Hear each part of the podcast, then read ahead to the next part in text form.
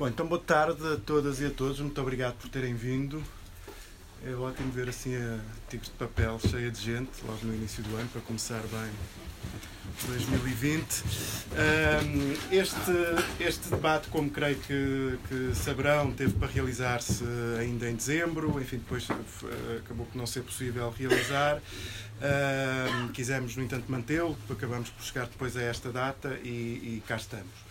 O tema que está em cima da mesa é um tema, quer dizer, que não é novo nos debates, nos debates à esquerda e que muito sucintamente e muito toscamente eu resumiria dizendo que é um debate que opõe uma parte da esquerda que se assumirá mais como uma esquerda uh, que coloca as questões de classe no centro da sua ação política e faz determinar todas as outras a partir dessa e, pelo contrário, uma outra esquerda dita... Uh, muitas vezes dita, umas vezes por si própria, outras vezes nem tanto, como uma esquerda identitária, digamos assim, que coloca outro tipo de matéria, nomeadamente as questões de raça, as questões de género, as questões de orientação sexual, etcétera, no centro da sua ação política, considerando a sua autonomia em relação às questões de, de classe. Bom, muito basicamente, qualquer um, quer o Zé, quer o Mamadou, com certeza dirão isto ou assim, ou assado, mas muito melhor do que eu. Um, o Zé e o Mamadou assinaram um artigo no Público ainda em dezembro, também uh, mais ou menos na altura em que tínhamos previsto fazer aquela outra, aquela outra ação que depois não se realizou, um, que é um artigo que eles assinam em conjunto com outras, uh, com, com outras pessoas e que é um artigo que se dirige à esquerda, justamente colocando esta questão e basicamente questionando a própria questão, não é? A própria oposição, digamos assim, entre, entre uma perspectiva e outra. Uh, bom, resumidamente penso que é isto. Aquilo que combinámos aqui mais ou menos entre nós é que o Mamadou falaria em primeiro lugar, depois o José Neves e depois conversamos até, até queremos. É isso. Boa tarde a todas e a todos. Uh, não vou fazer grandes... Uh... Bom, eu tenho um problema em projetar a voz, vou, vou, vou tentar. Uh... Não vou fazer grandes considerações sobre as categorias em si que nos colocam aqui. Eu quero mais trazer o debate para a atualidade. É o que me parece mais importante uh, nesse momento, porque parece-me que estamos aqui um bocado a pregar para convertidos. Podemos uh, não praticar da mesma forma, cada um de nós, a, a, a nossa fé no marxismo, uh, mas nós temos mais ou menos o mesmo horizonte do ponto de vista do que nós queremos. O que nos, as divergências que nós temos e que ela sim, essa, sobre ela temos que discutir é sabermos como é que vamos interpretar isso e que tipo de categorias é que podemos convocar para interpretar essa, essa, essa, essa religião. E o que me motivou para aceitar esse mote, esse debate, é precisamente a atualidade. Hum, a acusação de que hum, nós estaríamos completamente perdidos do ponto de vista da nossa consistência programática e doutrinária em eh, preterir, digamos assim, a classe como ferramenta principal para dirimir as tensões sociais e combater as desigualdades, e que estamos a convocar outras, outras ferramentas como as identidades, como forma de contrariar eh, as desigualdades. Parece-me que é um, é um debate um bocado, eu, agora falando na minha, do meu lugar de fala, que é um outro conceito que irrita a esquerda, a esquerda aqui mais, mais lata, falando do meu lugar de fala de pessoa racializada, portanto, não vou dizer pessoa, pessoa racializada, portanto, negra, e ativista, eu acho que é um debate um bocado, eh, diria, eh, é uma escapatória para a esquerda não se confrontar com os seus problemas relativamente a que tipo de categorias que quer recorrer para combater as desigualdades. E isso tem a ver um bocado com a sua própria, a sua própria genes e localização doutrinária. Se nós olharmos para os, os clássicos todos que, uh, digamos, fermentam uh, a doutrina marxista, né, desde Hegel até aos mais recentes, uh, todos eles têm um problema constitutivo, na minha opinião. Tem a ver um bocado com essa ideia que agora também está em voga. Nós, por exemplo, quando olhamos para o artigo recentemente escrito por uma jornalista muito experiente no Público, né, que convoca o conceito de universalismo para atacar uma, uma, uma pessoa racializada eleita, percebemos que o problema central, na minha opinião, da esquerda, na forma como quer reinterpretar o marxismo, tem a ver com o tema do nosso, o título da nossa conversa, que é, essencialmente, qual é o lugar que a nação ocupa, né, na formulação e na definição do marxismo. E quem é que faz parte ou não faz parte da nação, né, para a formulação das respostas às igualdades. Essa é a questão central que alimenta o debate, depois que, que se ossifica nas divergências, na forma como nós depois queremos discutir se é útil ou não convocarmos apenas a classe, e como se a classe não fosse ela própria no, na sua construção e depois no, como, na forma como se materializa, ela própria é uma identidade, não é? Em relação a outras identidades, nomeadamente a identidade, eh, portanto, na repartição de classe, do poder, quem tem mais poder para definir as relações sociais. Se ela não é ela, ela em si uma identidade, na minha opinião é uma identidade, a classe é uma identidade, uh, e se podemos discutir isso mais, mais para frente.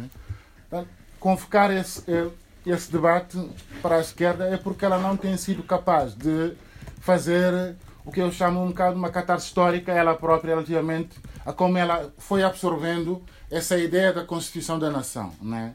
Porque se o Zé saberá melhor do que eu dizer isso, porque ele é historiador, mas a Europa constitutivamente começa no século quinze. E, ela, ela, e a sua Constituição fundamentalmente um, baseia-se na exclusão de outras partes da humanidade. Não é? E esta ideia da, da, da, da universalidade, ela não contemplava outros corpos que não fossem brancos, para falar mais claro, não é? Naquilo que ela assumia como sendo, fazendo parte e com capacidade de poder representar um sujeito político, independentemente da sua circunstância, e nesse caso, na sua circunstância de ser pobre ou pois, amarelo, às riscas. E essa é a sua Constituição. E essa Constituição depois contamina todo o seu trajeto ideológico e contamina também o marxismo, porque o problema, na minha opinião, é o que faz com que a esquerda hoje está incapaz de olhar para a questão das identidades, não é? É porque hum, ela não consegue olhar-se no espelho, não é? E perceber que há uma parte dos seus que ela deixou de lado. E eu, uma das coisas que nós dizemos no, dissemos no artigo é exatamente isso. Enquanto sobrar racismo, há esquerda, há mais esquerda para combater as desigualdades. E, e a esquerda não soube fazer esse trajeto. E todo o debate, parece-me que nós temos que colocar hoje, eu vou dar um exemplo concreto. Anteontem houve uma manifestação no Terreiro do Paço.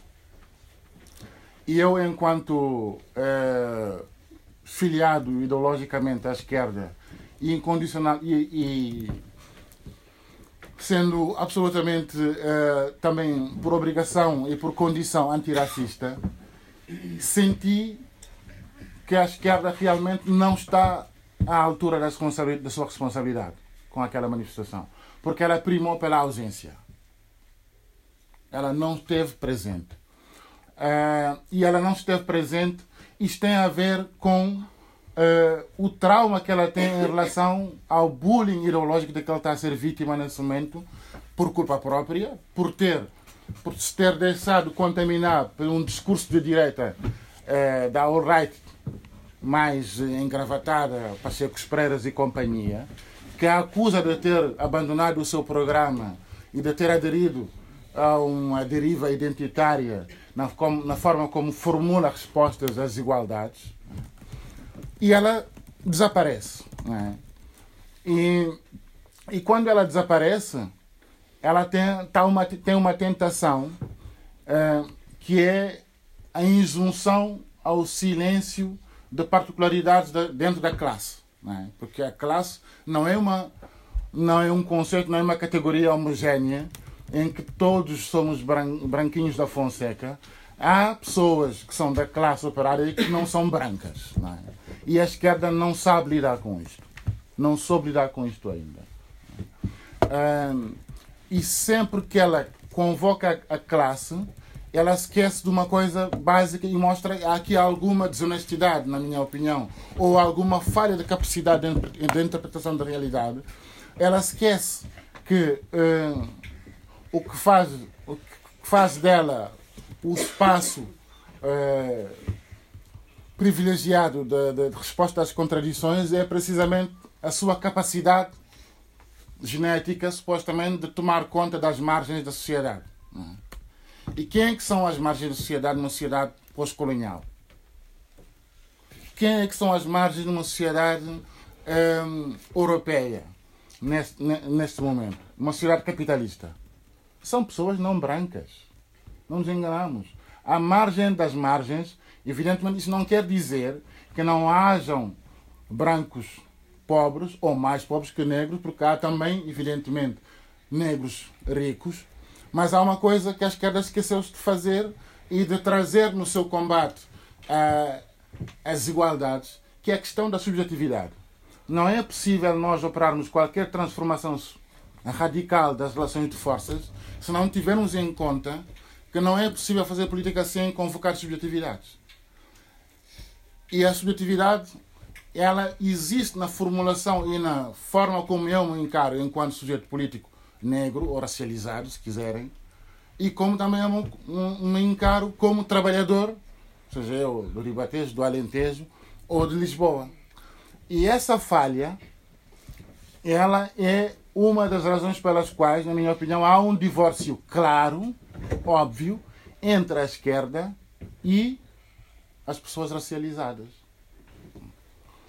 E enquanto não formos capazes de fazer esse debate entre nós e percebermos que um, quando a gente faz uma análise mais do, do tempo longo ou do tempo, do tempo médio é, relativamente à evolução do capitalismo, hoje o capitalismo existe porque ele, ele tem um antecedente, ele só foi capaz de ser aquilo que ele é porque houve primeiro uma primeira grande um, um primeiro grande crime, que é a escravatura, não é?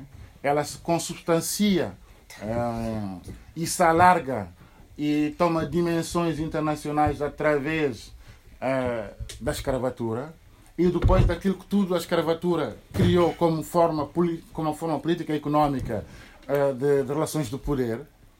E esquecendo isso, ou seja, esquecendo esta porque tem uma parte objetiva, tem a ver com as condições em que essas pessoas foram escravizadas ao longo da história, mas há partes subjetivas que também permanecem e que contaminaram, inclusive, as pessoas brancas, pobres, digamos assim, ou a classe operária. Né?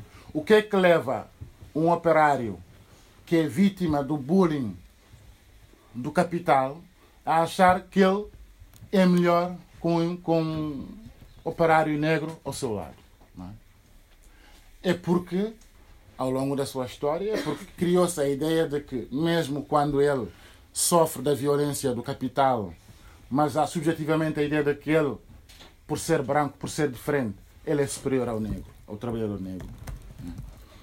E o fato da esquerda não ter a capacidade de perceber que isto é, pode, fazer, pode fazer trajeto e tornar-se numa cultura, e a cultura também entra na disputa para, né, pelas contradições políticas, faz com que ela se afaste efetivamente deste, deste espaço e que crie então as condições para efetivamente um, criar esta, este fosso e depois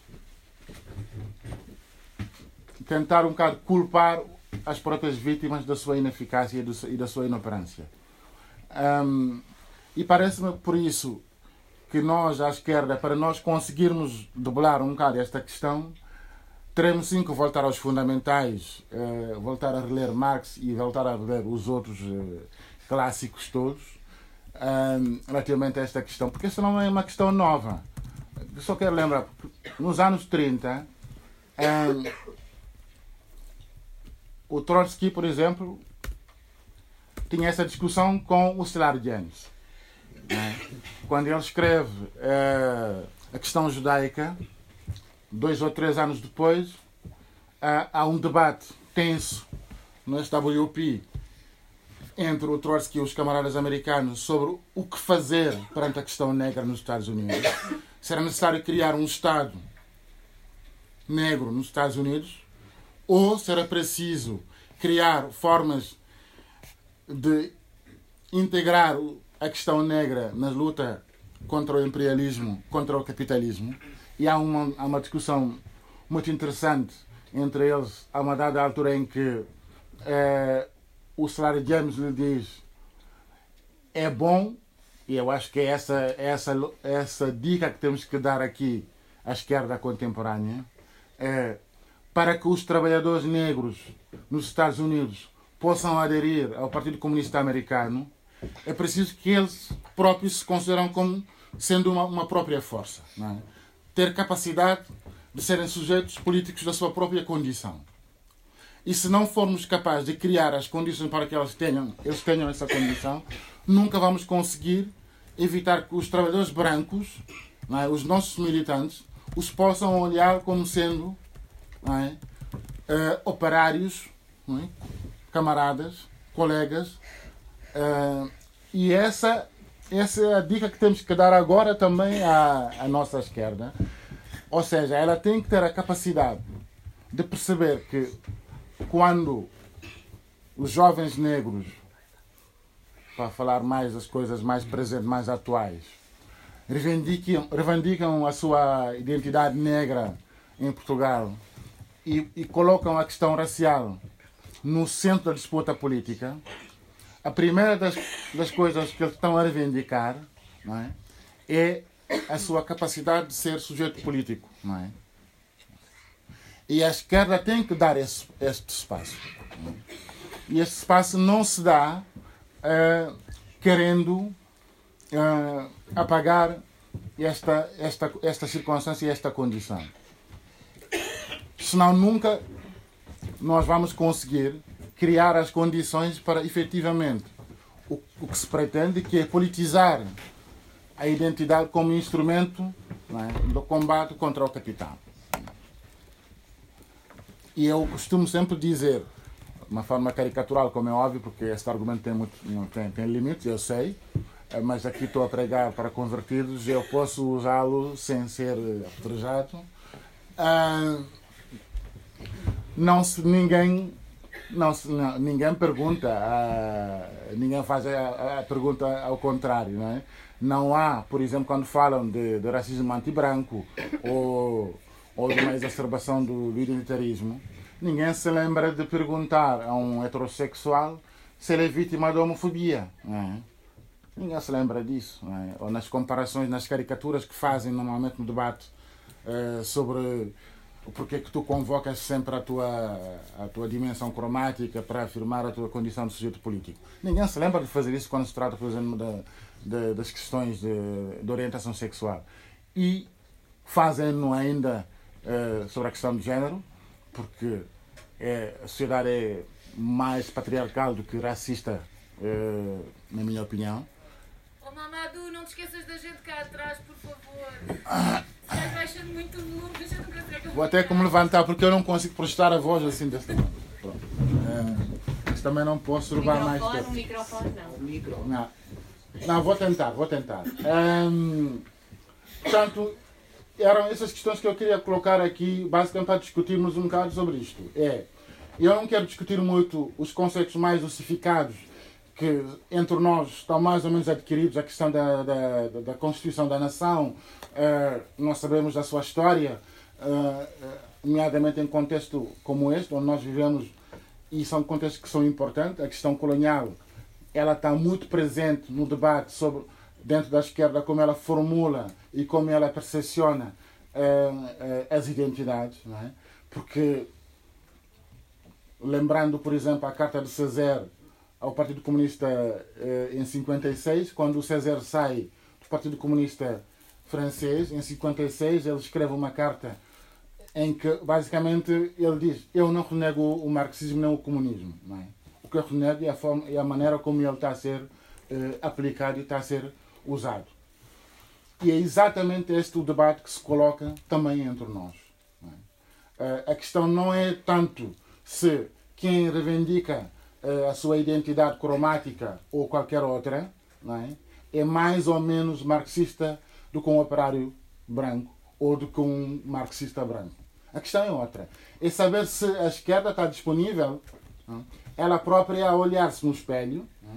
E perceber que ela ficou contaminada, não é? Com este caldo de cultura que é a colonialite, que eu chamo um bocado uma espécie de colonialite aguda, que perpassa completamente eh, o pensamento de esquerda, porque ele eh, não vive numa, numa ilha, não está numa redoma, e ficou contaminada por esta, por esta ideologia, a ideologia da, da supremacia branca, do privilégio branco. Um, são conceitos que irritam muito a esquerda quando a gente fala de privilégio branco, como se o privilégio branco, isso sim não é uma identidade. O privilégio branco não é uma identidade. Ela, sim, isto sim é resultado, é um processo acumulativo, histórico, de privilégios, sim, que decorrem de relações de poder assente também no sistema capitalista. Isso sim é o privilégio branco. E essa não é, não é uma identidade, é uma condição que se criou. Tal e qual quando o negro, eh, o, o define, como dizia o, o, o Fanon, a minha, a minha pessoa, a minha identidade não cabe na minha cor. Mas eu sei que a minha cor determina a forma como eu estou colocado no mundo. E é esse o debate que a esquerda tem que saber fazer se quer enfrentar eh, o celeuma eh, do identitarismo. Porque, na verdade, eh, se nós entregarmos o debate do identitarismo eh, à direita, o que nós estamos a fazer, nós podemos usá-lo para somar, porque a direita usa-o para subtrair. Né? É, o que nós dizemos, basicamente, é que o facto de eu ser negro, homossexual, uh, muçulmano, uh, não faz de mim menos operário, né? Não faz de mim pessoa mais capaz de absorver a minha condição, uma pessoa explorada e que está em enquadrada no sistema capitalista. Portanto, resumindo, diria simplesmente o seguinte, para passar a palavra ao Zé. Eu acho que há uma coisa que falta à esquerda. Uh, primeiro, relativamente à questão racial. Uh, a esquerda, em, do ponto de vista orgânico, uh, coloca-se um bocado numa, num papel, mais ou menos cinicamente, no papel do movimento social. Que é preciso fazer essa distinção. Uma coisa são os partidos como instrumentos de luta e de transformação social. Outra coisa são os movimentos sociais como instrumentos de acumulação de consciência política para a capacidade de influenciar a agenda dos partidos. Isto é uma coisa. Na questão racial, a esquerda colocou-se sempre um bocado por cima do muro, como se fosse um movimento. E então preferiu ter agenda em vez de ter programa. O movimento social, uma coisa não impede a outra, mas uma coisa sem a outra fica manca ou coxa. Faltou à esquerda, do ponto de vista programático, um programa antirracista. E quem não tem programa não tem substância também política. E a esquerda não tem programa antirracista. Tem agenda antirracista, não tem um programa antirracista. Ou seja, é preciso, portanto, que a esquerda tenha, para além de, uma, de um programa, de uma, de uma agenda, que tenha um programa antirracista, portanto, ou seja, que dê alguma substância programática eh, à questão racial. Isso significa o quê? Vamos falar de uma outra coisa que irrita um bocado também eh, a esquerda, que ela terá que fazer eh, um esforço de abdicar um bocado do privilégio doutrinário. Uh, o privilégio doutrinário, fala-se na academia do privilégio epistêmico, não é? Uh, e, na, e no campo político ou no campo ideológico, é preciso nós enfrentarmos o privilégio doutrinário. Ou seja, como é que nós vamos interpretar as ferramentas que nós queremos usar para a transformação radical da sociedade, das relações de forças? Que tipo de categorias políticas é que podemos convocar? Não é? A raça é uma categoria política que podemos convocar na luta pela transformação radical das relações de forças atuais? É ou não é? É uma pergunta que se coloca à esquerda. Eu acho que é uma categoria política. Tal e qual como consideramos que a questão do género ou a questão da classe é uma categoria política. E ela é exclusiva? Não é. Ela é incompatível? Não é. Mas ela é essencial. Porque se não formos capazes de a convocar enquanto categoria política, não seremos capazes de perceber que eh, as várias facetas em que se manifestam eh, a violência capitalista ficam completamente eh, coxas, ficam, ficam, ficam afetadas. Eu acho que esse é o debate que se coloca à esquerda. Portanto, eu não discutiria nunca a questão de, das identidades, ou do identitarismo, ou da sanha identitária, sem discuti-la nessa perspectiva, ou seja, da responsabilidade que a esquerda tem um, de fazer esta catarse, não é?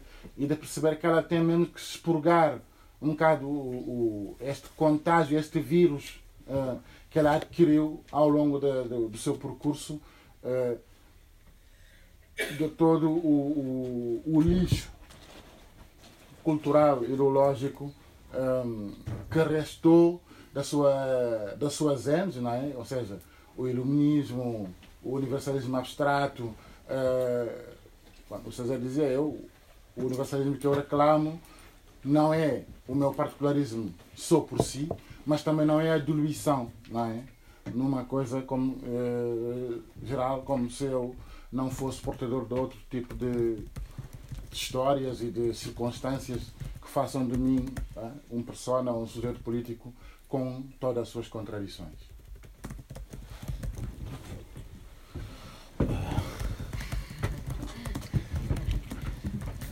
Eu continuava aqui a ouvir o Mamadou e a tirar notas, mas, mas então ele passou uma palavra. Tenho que falar mais alto e se calhar vou, vou levantar-me então. Talvez seja mais, talvez seja mais fácil assim. Ok. Uh, bom, antes de mais, obrigado à, à livraria Tigre de Papel para... Carreguei em cima disto, não sei se desculpa. Isso é um gajo mais obrigado. Okay. Obrigado. Agradece para mim também. Agradecemos então. uh, bom, talvez... Eu talvez vá abreviar a minha intervenção porque, porque na verdade, sendo isto uma conversa não, e sendo um debate, não há propriamente uma... uma discordância de, de, de, de pontos de vista entre, entre, entre, entre mim e o Mamadou um, e queria fazer, no fundo, do, fundamentalmente duas notas. A primeira tem que ver, ou parte, de alguma maneira, um, do artigo que um conjunto de pessoas, entre as quais nós os dois escrevemos uh, e que saiu no Jornal Público, então, uh, no, no final do ano passado, portanto, no final de...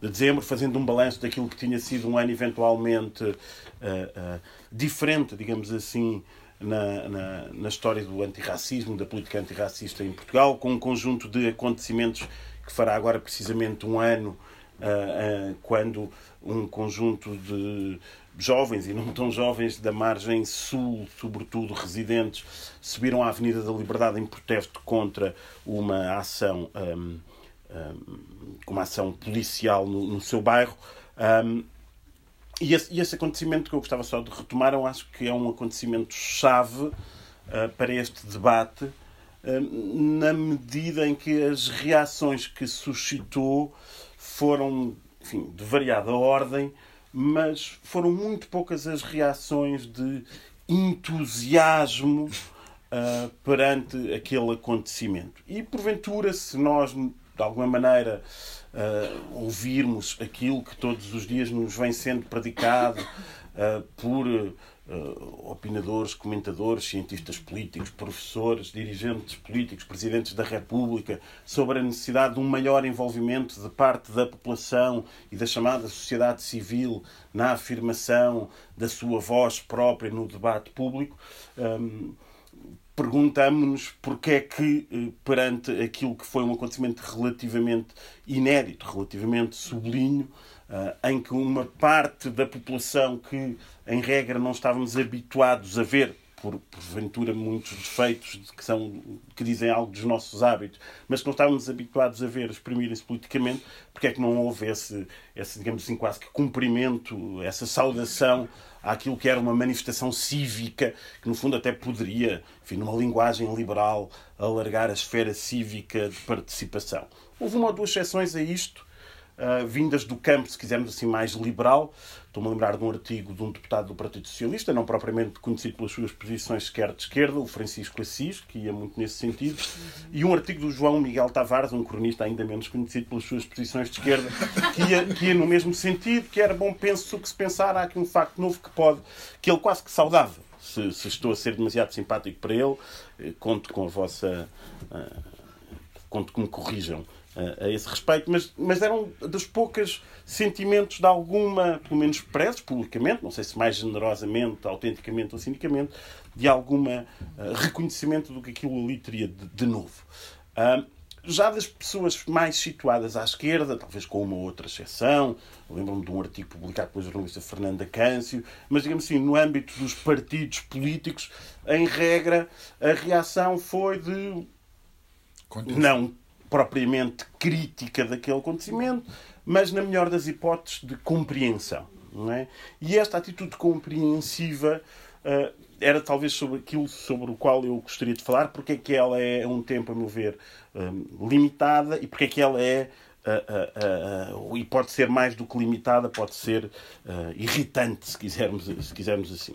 Uh, bom, nós, nós nesse artigo afirmámos duas coisas que eu acho que são importantes retomar, uh, pelo menos tal como eu, enfim, li o artigo, ele, como eu disse, resulta no fundo da opinião de várias pessoas, e portanto não queria estar a falar em nome do artigo, mas, mas havia uma preocupação primeira que era, no fundo, dizer, um, e aí dirigindo-nos então a um conjunto de pessoas à esquerda, que uh, uh,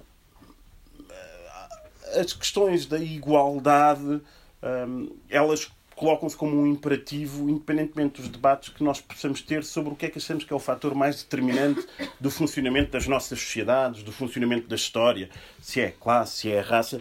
Bom, nada disso, de alguma maneira, esses debates podem ser tidos, podem ser tidos como, se estivermos à procura de princípios gerais da história, o que é que determina o funcionamento da história, qual é que é a lei universal, o motor da história, podem ser tidas mais conjunturalmente, se quisermos fazer análise a determinados contextos específicos, mas nada disto, digamos assim, substitui aquilo que é um pressuposto que é todos os cidadãos, todos os movimentos, todos os sujeitos políticos têm a igual competência política à partida. E esse reconhecimento que, por incrível que pareça, um artigo como o do Francisco Assis e o do João Miguel Tavares, em parte, conseguiam fazer, acho que é algo muito, muito importante de, de, de voltar a sublinhar. Durante, durante o século vinte, o Mamadou já falou um pouco disso também, um dos principais argumentos para uh, se recusar o direito à autodeterminação política, sob a forma da autodeterminação nacional, depois podemos discutir isso, aos povos colonizados, era que justamente eles não estavam suficientemente apetrechados do ponto de vista económico ou social para exercer a sua cidadania política. Como se a cidadania política tivesse que decorrer, digamos assim, da reunião de um conjunto de competências, do amadurecimento de um conjunto de condições económicas e sociais.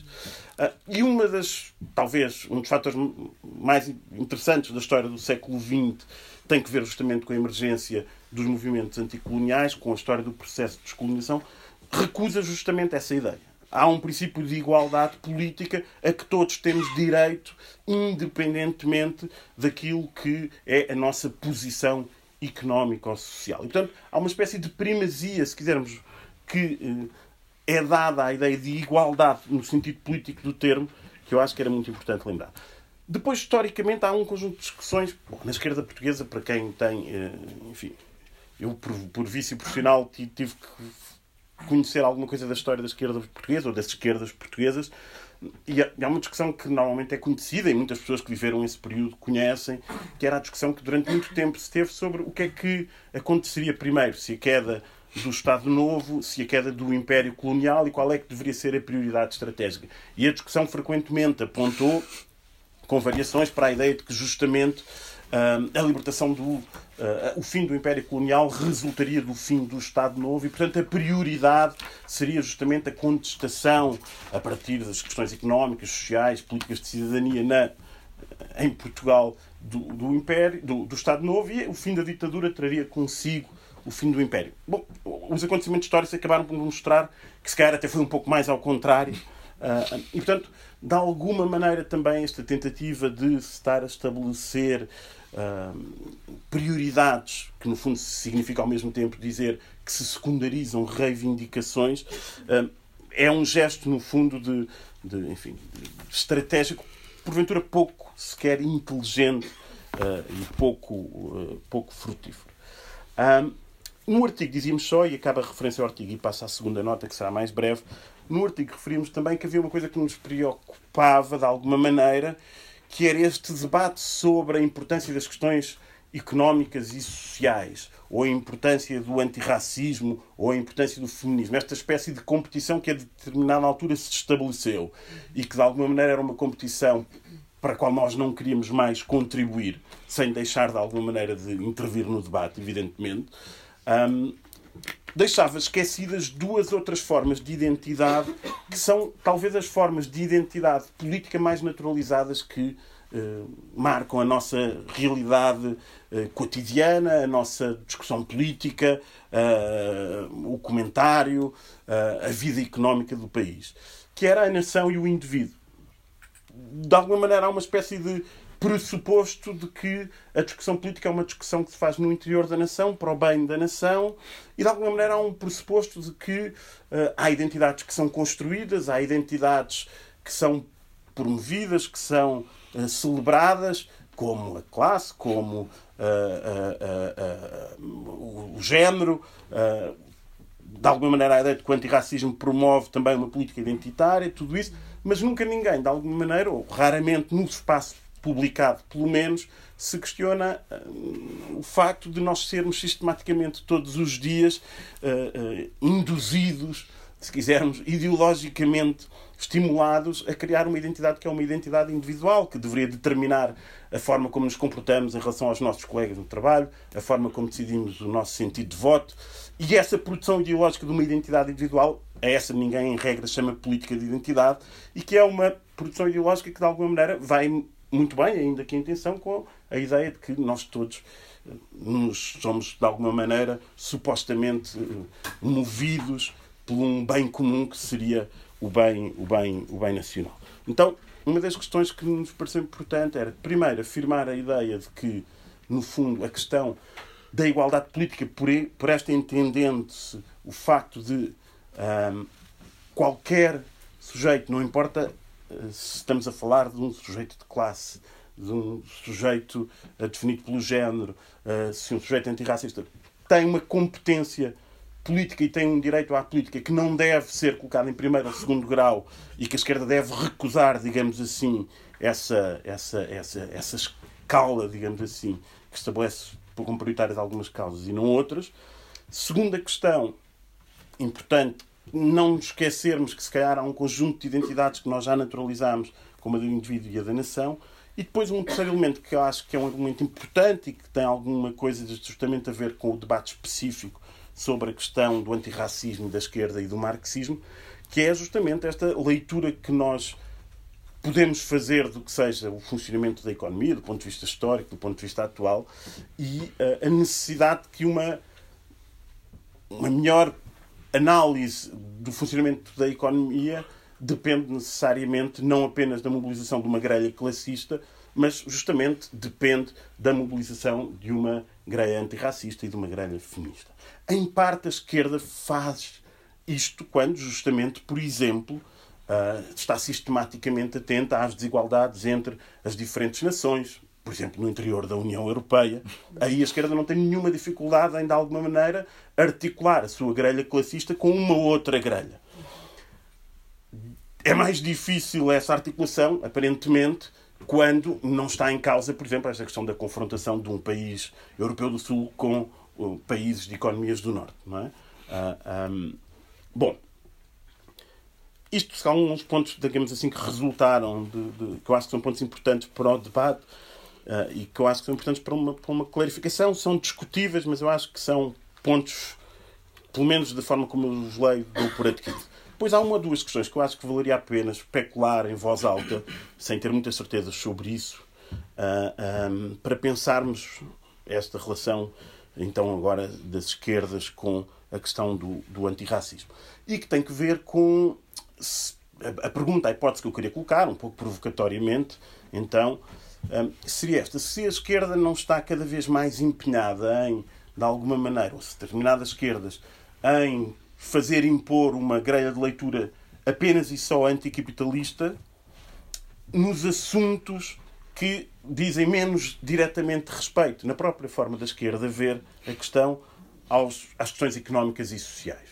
Isto é, se é apenas coincidência ou não que, no mesmo momento em que a esquerda tem dificuldade em afirmar, e essas dificuldades são, merecem toda a minha compreensão, não estou aqui a...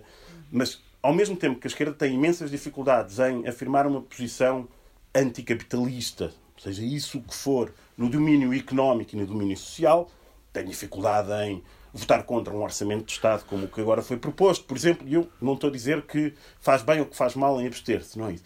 Mas, ao mesmo tempo que tem essa dificuldade, não há, digamos assim, uma espécie de transferência. Isto é uma, é uma explicação psicanalítica um bocado barata, mas a hipótese eu acho que seria de pensar se não há, uma trans, se não há um investimento, digamos assim, de uma, de uma identidade anticapitalista noutras matérias, não é? De tal maneira que uh, o antirracismo é importante, mas, sobretudo, o que é importante é o combate ao capitalismo. Uh, portanto, quando se discute o orçamento de Estado, quando se discute leis laborais, quando se... Uh, O anticapitalismo, de alguma maneira, é necessariamente tematizado, atendendo às circunstâncias em que estamos. E, repito, não estou a produzir um juízo de, de, de censura sobre os posicionamentos que as esquerdas têm a esse respeito. Não é isso? Mas depois, quando se chega justamente a, outro, a assuntos que não seriam imediatamente reconhecidos na própria grelha de leitura da esquerda, como económico-sociais, há uma espécie de exacerbar, digamos assim, da, da, da, da, da, do anticapitalismo como uma espécie de palavra mágica que tudo explicaria e que, sobretudo, se sobreporia. Quem diz a questão do antirracismo poderia dizer a este respeito também a questão, a questão ecológica como um bom exemplo a este respeito, não é? Ou seja, para aumentar a provocação, portanto, na Austrália não há fogos, há capitalismo, não é? Mas, mas em Portugal há uma política anti-austeridade, não há, não há capitalismo nos orçamentos de Estado que têm sido aprovados. Não é? Portanto, se não há aqui um, uma deslocação, eu acho que isso era uma hipótese que valeria a pena pensar. A segunda questão tem que ver com o que me parece ser uma tendência mais... como parece ser um problema mais de fundo e, que, e a hipótese que queria colocar à discussão, e, termino, e vou terminando, é esta. Um, além de existir, evidentemente, uma espécie de um, concorrência, contradição entre... Uh, Enfim, além deste debate em que a esquerda se envolve sobre se deve dar mais importância ao antirracismo, ao anticapitalismo ou ao feminismo, se, eh, tudo, se, se a esquerda não é também... Se a forma da esquerda se posicionar em relação à questão do antirracismo não é também devedora eh, diretamente da forma como a esquerda se posiciona em relação às questões sociais ou àquilo que vem chamando de questões sociais. Porque... Aquilo que o, que o Mamadou dizia no fim da sua intervenção era, e eu comecei por aí, a enorme dificuldade que as esquerdas tiveram em ver um sujeito político antirracista emergir. Não é? A minha pergunta, novamente, provocatoriamente, e uma hipótese apenas para discussão, neste caso, seria esta. A esquerda tem dificuldades de ver emergir sujeitos políticos que não apenas o sujeito político antirracista. Por exemplo, teve enorme dificuldade em ver emergir aquilo que poderia ser um sujeito político nas greves dos camionistas que tiveram lugar. E, de novo, não estou a aplaudir as greves dos camionistas que tiveram lugar no fim do anterior governo. Acho que tem muitos elementos contraditórios, complexos. Não é isso. Mas há uma indisponibilidade para, de alguma maneira, ver naquilo que seriam sujeitos sociais, económicos, clássicos, trabalhadores em greve, há uma indisponibilidade para ver aí também a emergência, se quisermos, de uma, daquilo que podemos chamar uma subjetividade política. E, portanto, desse ponto de vista, a dificuldade ou a se quisermos, falta de vontade ou incapacidade da esquerda em ver emergir um sujeito, um sujeito político antirracista há um ano naquela manifestação que subiu à Avenida da Liberdade, seria, neste caso, talvez, compaginável com as dificuldades que a esquerda tem tido nos últimos anos para verem emergir sujeitos políticos, mesmo a partir das questões económicas e sociais. Um, mesmo quando esses sujeitos políticos falam a linguagem clássica da esquerda que protesta do ponto de vista económico ou social, há alguma resistência. O caso mais exemplar seria o da greve feminista que aconteceu em Espanha. Não é? Ou seja, temos um movimento que fala e que utiliza a linguagem que se julgaria, um instrumento que se julgaria em parte, uh, enfim, uh, uh, uh, envelhecido como o da greve, não é?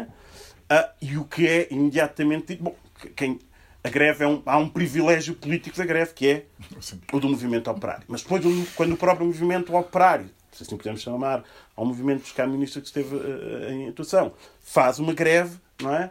Uh, essa greve é considerada também uma greve à qual falta uma visão estratégica, não é?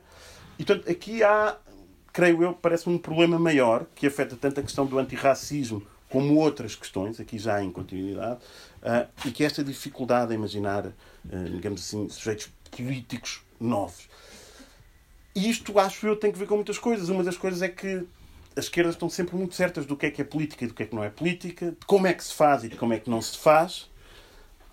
Um, e, portanto, há um privilégio de previsão, de, no fundo, de, de, de, de, que, é, que, é, que é muito estabelecido. Há boas razões para isso, parece-me a mim, ou seja, para defender uma é, ou seja, desde dois mil e oito, desde a crise, as esquerdas adotaram uma atitude, digamos assim, de prudência. Uh, uh, e eu acho que há boas razões para isso. Olharmos para a história do século vinte, há boas razões para ter atitudes de prudência quando, perante uma crise do capitalismo, achamos que vem aí o fim do capitalismo e um novo mundo. Bom, vimos que a seguir em mil novecentos e vinte e nove não foi isso que aconteceu. Isso, se calhar, convida a uma atitude de prudência. Por certo que sim. Não estou a, a rejeitar essa atitude de prudência. Mas há um momento em que a atitude de prudência se transforma numa espécie de conservadorismo.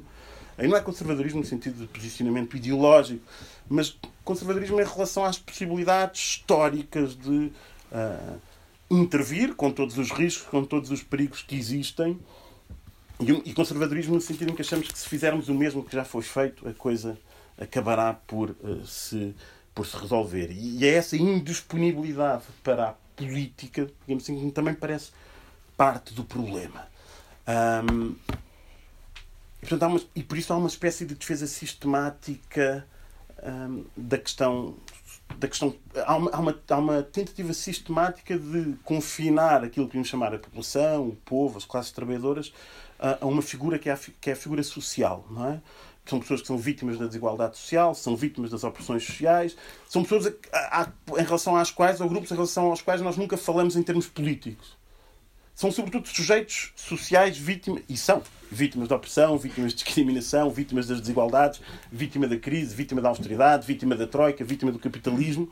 Mas no momento em que, digamos assim, essa figura da vítima se poderia, de alguma maneira, pensar enquanto uma figura ativa, politicamente, não teria que ser apenas politicamente, mas politicamente ativa, há uma enorme... Há uma, há, há uma dificuldade das esquerdas em, em, em imaginarem, em configurarem esse... esse esse sujeito politicamente. Curiosamente, essa dificuldade, de facto, não assente nem aquilo que podemos chamar o liberalismo, não é? Porque está sempre a trazer aos pobres para se tornarem ativos, não é? Sob a forma do empreendedorismo individual, mas que se façam à vida, não é? É o que lhes diz sempre. E também, em parte, não sente aquilo que podemos chamar as, as extremas-direitas atuais, não é? Porque...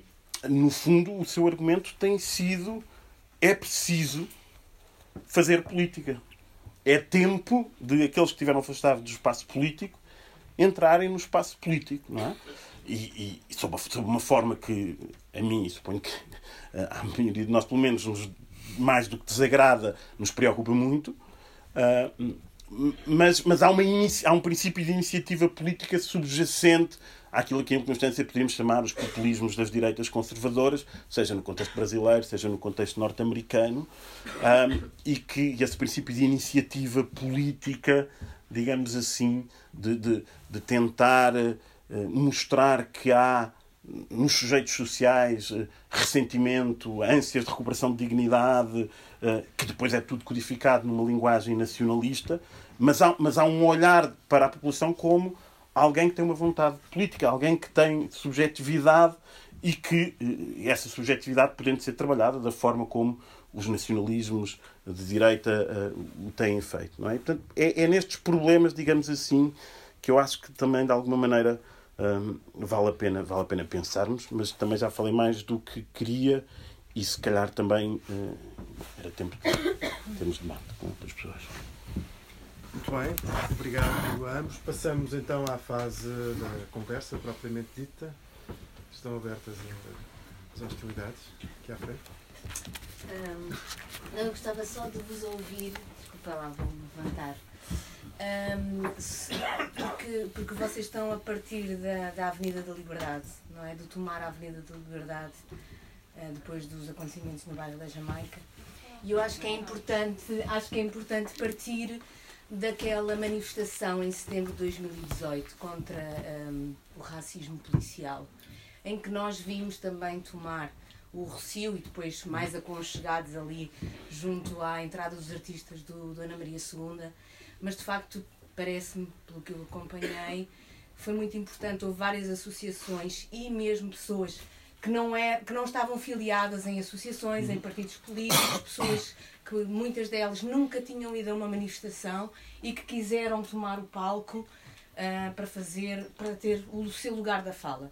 Acho muito importante neste debate que vocês estão aqui a, a preparar, cada um lançando as suas provocações, partir daí, porque, porque nessa manifestação uh, um, houve alguns momentos de tensão, não sei se recordam, havia um espetáculo que ia acontecer no Dona Maria, houve trocas de palavras entre os artistas e quem estava a intervir. O Imune tinha, tinha sido criado há pouco tempo, estava com uma intervenção no espaço uh, e, e, e então houve ali alguns momentos em que se pensou, vamos acatar a legalidade. Houve esses momentos que se foram sentindo, Uh, acho eu, que estava ali, nesse espaço público. Portanto, acho que é muito importante partir daí para fazer esse contraponto. Pelo menos o Mamadou estava lá, penso que o José Neves também, não é? Uhum. Uh, esse contraponto com o que aconteceu na Avenida da Liberdade, uh, uh, depois do Bairro da Jamaica, depois desses acontecimentos, e o que aconteceu agora com a vigília do Giovanni, que espontaneamente toma a Avenida da Liberdade, não é? Faz mesmo aquela volta ao Marquês de Pombal, faz questão de descer e, e, e fica no Recio. Acho mesmo importante introduzir. Uhum. Já juntamos várias. Sim, sim, sim. Okay. Lá ao fundo alguém tinha... Já não sei quem foi. Sim, havia alguém primeiro, acho eu. Bom, seja como... Então, muito bem.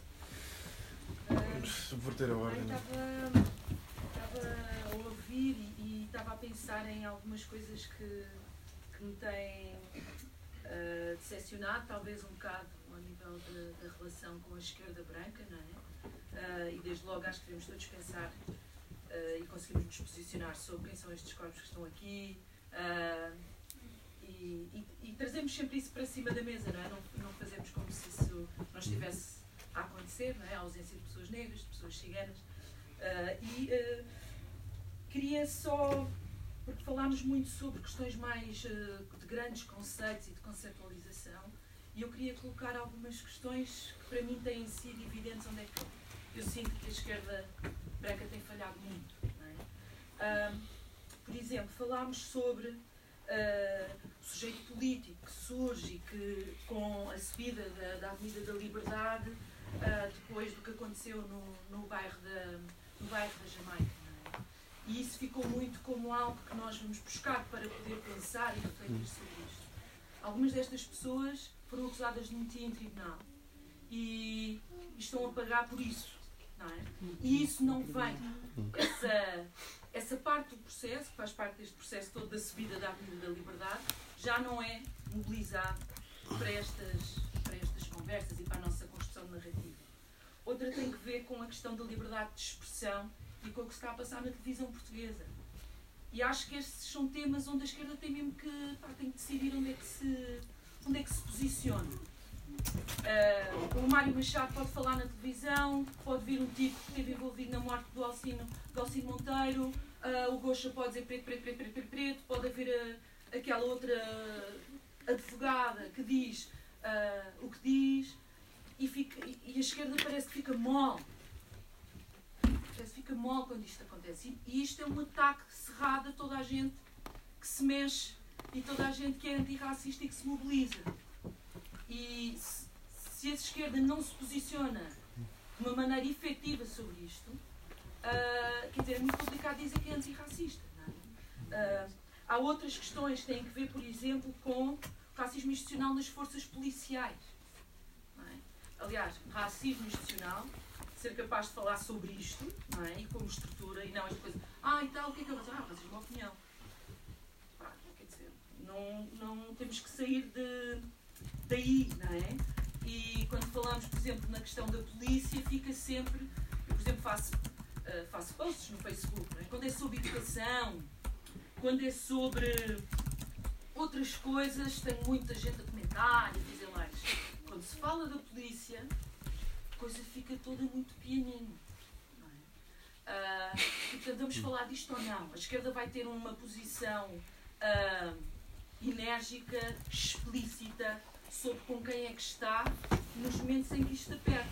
Porque depois, quando a esquerda fica, ah, não sei bem, se calhar há liberdade, há malta que está a apanhar com, com, com os petardos disso, não é? Recolha de dados étnico-raciais, que era uma forma de nós falarmos sobre o racismo institucional na sociedade portuguesa, sem ser, do ponto de vista só, uh, falar mesmo disso.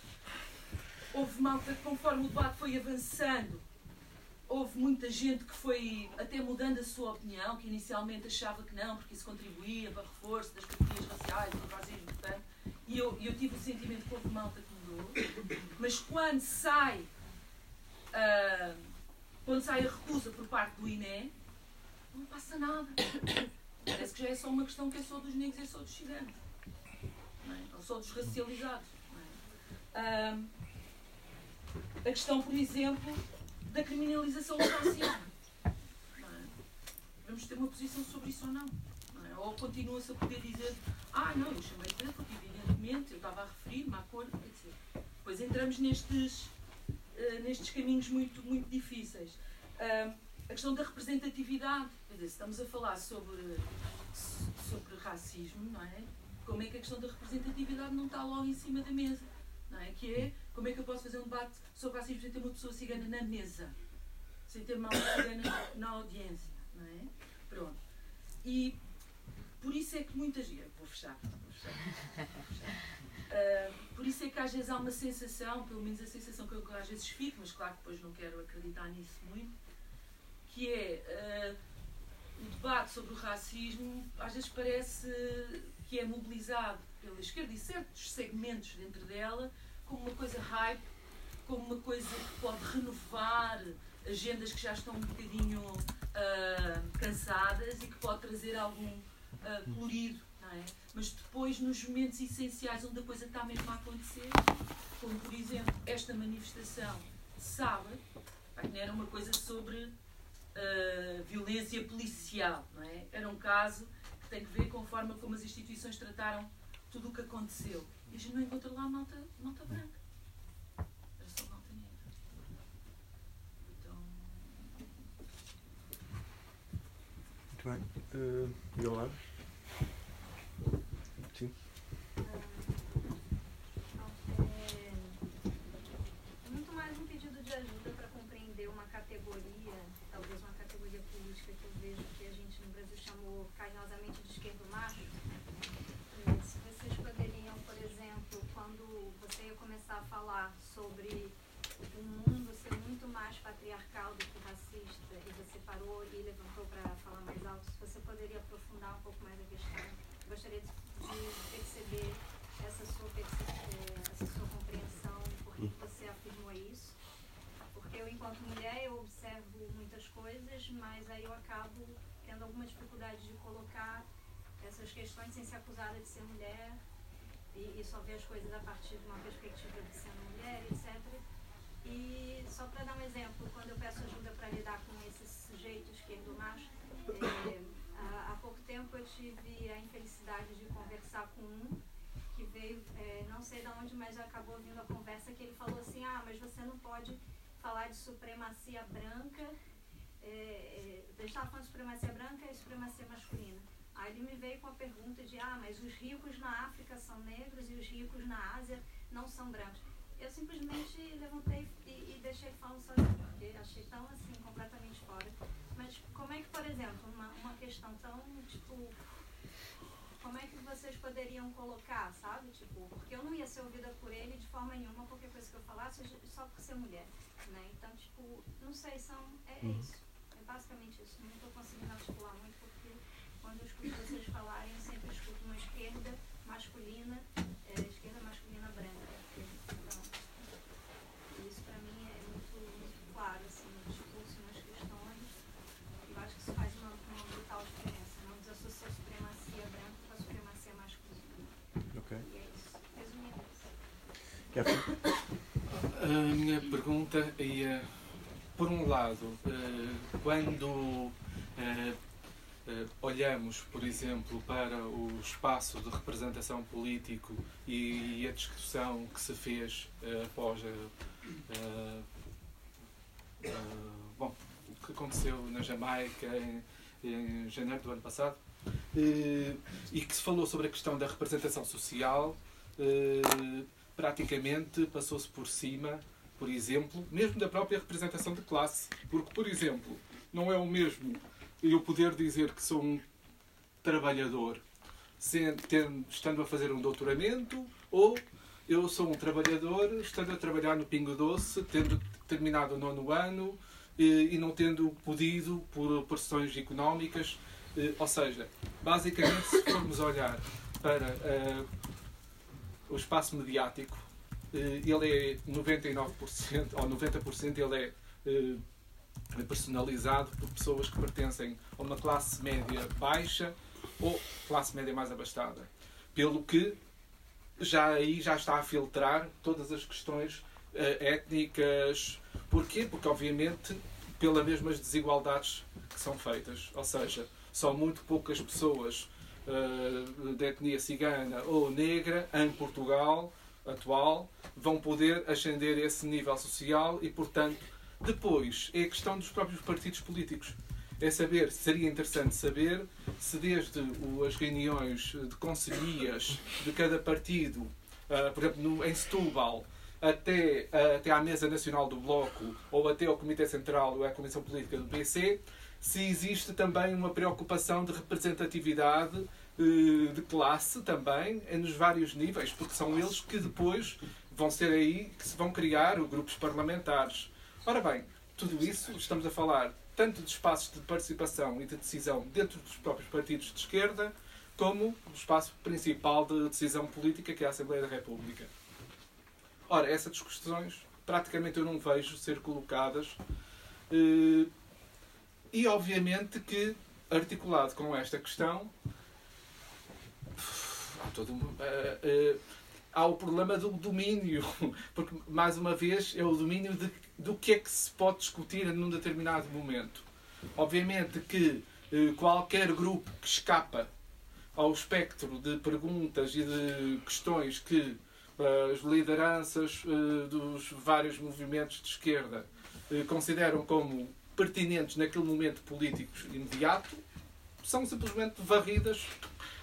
E, e tanto que se viu na, na incomodidade em encontrar candidatas negras que minimamente pudessem ser enquadradas pelo P C, pelo Bloco, pelo P C não, pelo Bloco, pelo P S, pelo, uh, e pelo Livre, uh, para completar um bocadinho o ramalhete e fazer, dar a entender que havia uma determinada liberdade de inserção.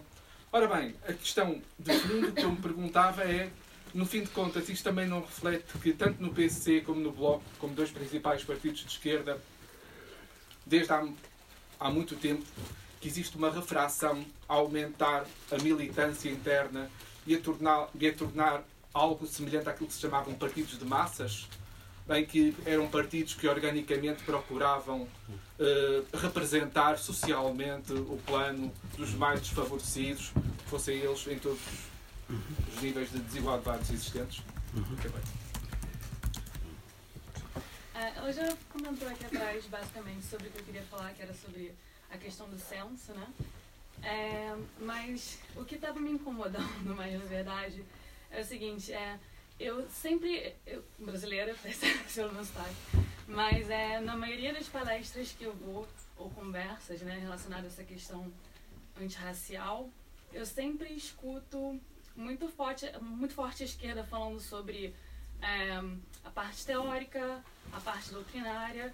Acho bacana, acho legal, mas eu nunca escuto uma é, política efetiva, uma coisa mais pra prática, né, pra praticidade da coisa. Então, eu queria saber a opinião de vocês sobre cotas. É, a gente tem isso muito forte no Brasil. Infelizmente, isso tem sido discutido no Brasil para tirarem, né? E eu queria saber a opinião de vocês aqui sobre cotas, porque eu percebo isso com muita dificuldade, inserção do negro no mercado profissional é efetivo aqui. É, eu estou fazendo um mestrado aqui. É, migrante conseguir um emprego na sua própria área em Portugal é muito difícil, não importa o grau de instrução que você tenha, sendo negro mais ainda, e em todos os, os empregos que eu tive até agora e estágios, é, eu sempre vejo que eu sou o destaque, é um ou dois negros e a maioria dos outros negros estão sempre servindo. o, não, o que não é tão difícil, tão, tão diferente assim no Brasil.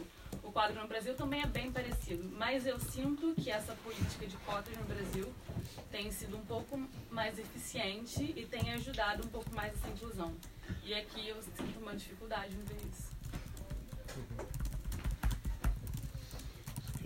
Eu tenho uma pergunta é, que, para complementar a, a dela, até foi o que me trouxe aqui, mas dirigida até o, o próprio Mamadou, que foi uma questão que, que gerou em torno do meio acadêmico português e, de certa maneira, ainda está, que é a questão justamente da inclusão uh, das questões étnico-raciais no censo demográfico de vocês.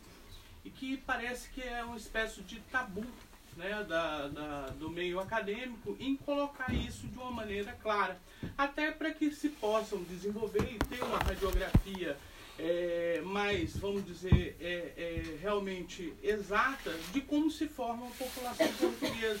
Que existe o, o mito, né, de que a população é, portuguesa basicamente é branca. Inclusive um, um, um fato que, que ocorreu com um colega atrás, ao atender uma pessoa, e numa conversa, tentando uma sinergia maior no processo da, da entrevista, ele perguntou a nacionalidade do, do indivíduo, né? E aí ele falou, eu sou português. Aí o, o entrevistado respondeu, o entrevistador perguntou, mas você é português da onde? Eu sou português de Portugal. Ah, mas eu quero dizer assim... Mas da onde? Da onde você veio? Ele, de Leiria. Não, eu não quero dizer isso. Eu quero dizer outra coisa. Eu quero dizer de que país que você veio. Olha, meus pais já estavam aqui. Meus avós. Eu sou português. E mesmo assim o entrevistador não, não se contentou, queria saber, investigar um pouco mais profundamente para saber a sua origem. E justamente o que a, a, a minha conterrânea está falando, ela tem muito a ver, é, tem, a, a minha questão, ela tem justamente a ver isso, né? Porque o Francis Bacon, que era um, um filósofo por, por formação, mas político por, por profissão, ele falava que ciência, que conhecimento é poder, né? E eu pergunto para o Mamadou, como é que você percebe essa questão da inclusão do, dos dados étnico-raciais no censo português para justamente poder desenvolver políticas mais adequadas a determinadas populações, né? Que nós sabemos que são... E permitir, assim, que hajam políticas racialistas, uma vez de forma antirracial, para justamente combater, né? Como você citou o fogo da Austrália, né? O fogo se combate muitas vezes com o quê? Com fogo. É uma maneira de equalizar o processo. Está justamente dentro dessa, dessa colocação que a colega fez aí, e que eu já tinha trazido ela, né? Porque a gente percebe isso de uma maneira muito forte. Até porque também esse conceito, né, de raça, ele, segundo os dados, né, hoje da, da ciência, ele é, nós, nós, na realidade, somos uma tribo de, de vários códigos genéticos, né? Quase que individuais, se a gente pegar cada um aqui. A raça mesmo, acho que não existe mais, né? Principalmente nós, brasileiros, sabemos disso. Todo mundo tem um pouquinho de, de, de, do código genético de cada raça do planeta aí. Mas essa é a minha questão para você, Mamadou. Okay. Então, começamos aqui. Independentemente, depois de alguém ainda que ainda se inscrever, provavelmente perdi algumas das mãos no ar, mas se calhar agora já há várias questões. Bem, são várias perguntas. Claro que não, tenta, não, não sei se vou ser capaz de responder a todas. Vou começar pelas, pelas, pelas últimas, por razões pessoais, porque estive envolvido na questão da recolha de dados. Eu fiz parte do grupo de trabalho uh, que o governo criou para a recolha de dados. Uh, evidentemente, a, a questão aqui, essa questão da recolha de dados, coloca, na minha opinião, duas questões essenciais e que têm a ver com aquilo, tudo que nós dissemos aqui. A primeira há mesmo uma espécie de afasia, estou a patologizar um bocado o debate, uma espécie de afasia da, da sociedade maioritária, da esquerda também, relativamente à questão racial. O Zé há pouco dizia se, na verdade, a esquerda não estaria muito presa um bocado àquela ideia de... um bocado com medo do surgimento de um, novo, de, um, de um novo sujeito político. Eu acho que há uma falta de capacidade, há uma inércia imensa. Não sei se ela, é, se ela resulta do medo uh, das várias derrotas, porque foram várias as nossas derrotas, infelizmente, nos últimos tempos. Foram várias as nossas derrotas.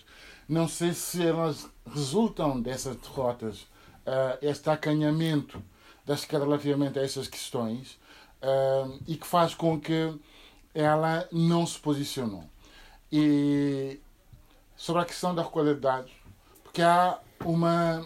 toda a esquerda, basicamente, mais ou menos, com mais ou menos intensidade, veio dizer uma coisa que ainda hoje dizem. Veio convocar o universalismo. Uh, uns mais abridamente, outros um bocado envergonhadamente, é? É, envergonhadamente, mas todos vieram convocar isso dizendo: ah, não, vocês então, nós queremos combater o racismo, vocês querem reificá-lo? É? Então o propósito de esquerda não é de combater o racismo. E então eu dizia sempre, quando era militante do meu partido, dizia sempre: olha, reparem, vocês querem combater uh, o racismo, uh, estão com um problema com o conceito filosófico-teórico do conceito raça, mas não se esqueçam de uma coisa, que a raça é uma construção social e política. Ela não existe biologicamente, mas ela mata. Há pessoas que morrem por aquilo que elas são. É um facto, é uma realidade concreta, material, objetiva. E, portanto, vocês têm até uma desculpa programática para agarrarem nisto. Não é? Que é basearem-se mais ou menos nessa formulação, se quiserem. Não é? Se não quiserem entrar nos debates teóricos, têm aqui uma oportunidade para se agrarem como argumento público, se quiserem. Mas, na verdade, lá está. Eu acho que hum, a questão, quando a gente fala do privilégio, volto outra vez à questão do privilégio. Uh, e é, é bom que nós, tendo aqui uh, uma sala cheia, maioritariamente de pessoas de esquerda, de esquerda e que são brancos, que se habituem, né, uh, a esta confrontação, né, com, esta, com, esta, com esta frontalidade, uh, porque uh, nós não vamos debelar a questão racial dentro da esquerda enquanto não percebermos o processo de racialização, o seu processo histórico e as suas consequências contemporâneas. Não é? Como é que as pessoas são, foram racializadas enquanto pessoas, não é? A partir da sua cor da pele, as pessoas, porque os brancos nunca foram sub, submetidos a isto. Não é? Nunca ninguém se ofendeu por, por, por alguém lhe chamar branco. Não é? Porquê? Porque não tinha essa conotação simbólica, essa violência simbólica sobre aquilo que representa o facto dela ser branca ou negra. Não é? E hoje é possível nós fazermos esse debate entre nós. Agora, sobre o censo. Eu acho que o censo coloca um segundo problema. É que não é só a questão simbólica de nós percebermos, fazermos a, a fotografia do país e percebermos que, infelizmente, para os empedernidos nacionalistas bacocos, Portugal jamais será branquinho da Fonseca. Não é sequer esse o grande problema. Não é? É também um problema, porque é um problema simbólico, mas há um problema estrutural, um problema de opção política, que é resolver as questões de igualdade implicam opções estratégicas orçamentais. Do fundo. Não é possível nós, uma vez feita a caracterização da, das desigualdades sociais no país, não termos que ir ao bolso para resolver essas, essas desigualdades. É? E, e, essa, e essa resolução ela é transversal a, todos, a todas as esferas da vida social do país e, e económica. Implicaria outras políticas, outras políticas de emprego, implicaria outras políticas de habitação, implicariam outras políticas de, de habitação, implicariam outras políticas de justiça. Isto tem um custo orçamental. A sociedade está disponível a pagar isto. Os políticos querem enfrentar a sociedade para pagar essa fatura. Esse é, esse é o debate que a esquerda não quis fazer, não teve coragem de fazer. Porque sabe, a produção legislativa simbólica sobre lei de nacionalidade, sobre isto e aquilo outro, não tem incidência orçamental relevante. Mas uma política de habitação, uma política de educação, uma política de emprego tem forte incidência orçamental. Qual é a opção estratégica orçamental dos partidos de esquerda relativamente a esta questão?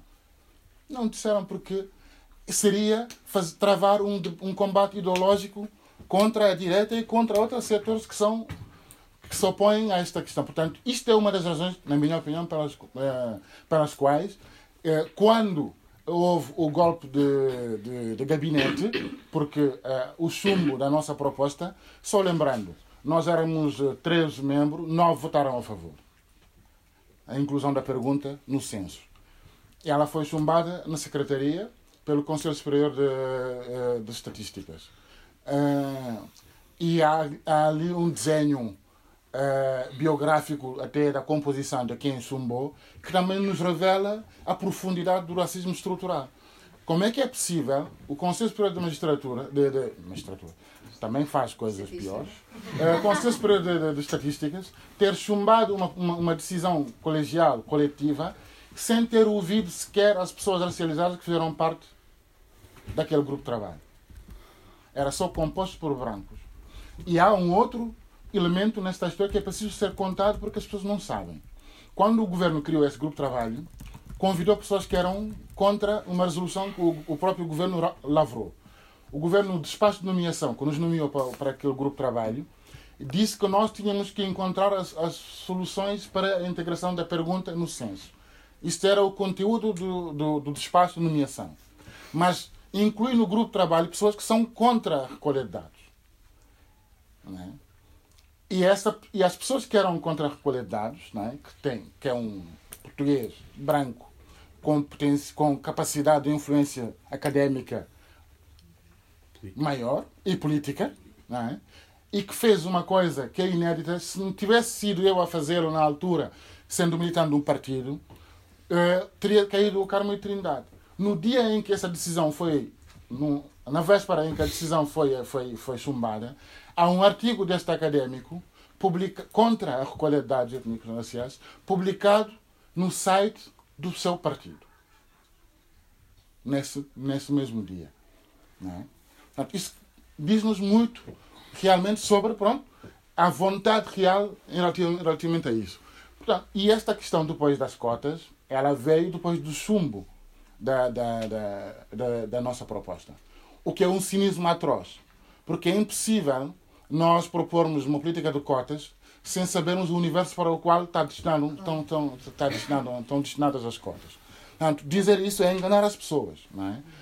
É basicamente um bocado ao um, ao trauma, não é? Uh, na minha opinião, uh, cromático, das pessoas que têm responsabilidade política sobre como é que nós queremos resolver a questão, da, da, a questão racial no país. Uh, porque não nos esqueçamos que as pessoas que têm algum pensamento e alguma proposta política concreta relativamente às questões da igualdade racial, à questão racial, são pessoas que têm um marco histórico na pele, pelo, pela questão dos, dos retornados. Não é? E é uma questão que paira no debate sobre a questão racial. E esta questão também é preciso que nós a enfrentemos, tanto do ponto de vista académico como do ponto de vista político. Não é? Ou seja, fazer eh, esta catarse e sarar essa, essa ferida colonial, essa ferida histórica. Sobre representatividade. Eu concordo com as cotas, mas acho que não há possibilidade de nós termos cotas sem termos recolha de dados étnico-raciais. Não é? A recolha de dados, ela existe, ela é feita de uma forma clandestina, com vários viés, mas é preciso nós resgatarmos a clandestinidade da recolha de dados institucional e torná-la um instrumento, não é, político. Sobre a representatividade, eu acho é que não chega, evidentemente. Não é? Eu não sou... Eu acho que não podemos esgotar a atividade e a luta política só no exercício da representatividade parlamentar ou política, mas ela é essencial porque ela, tem, ela é uma mensagem, ela é um sinal de que a sociedade está preparada para também ter no seu seio, eh, na formulação das políticas, pessoas, não é? Tá, que fazem parte da sociedade e que podem representar um segmento da sociedade ou que se possa projetar nessa representação do ponto de vista simbólico, mas também do ponto de vista real. Mas eu acho que os partidos políticos, falando da minha, da minha experiência pessoal, não tem muito, ainda não há muita abertura relativamente a, a, a esta questão de terem pessoas racializadas ou diversas ou pessoas de classes mais baixas nas estruturas de dirigente. Perdeu-se esta, este, este, esta cultura, este hábito. Uh, isto também tem a ver um bocado, esses partidos ainda que falam disso, têm uma circunstância histórica também que o determina, são partidos de, de classe média urbana. Não é? Portanto, também podes explicar um bocado a sua composição a partir desse, de, uh, desses, desses fenómenos. Uh, a Cristina fez várias, uh, várias, uh, várias críticas com as quais eu concordo. Só quero chamar a atenção sobre a questão da, da criminalização do racismo e sobre a questão do debate se racismo é crime ou é opinião.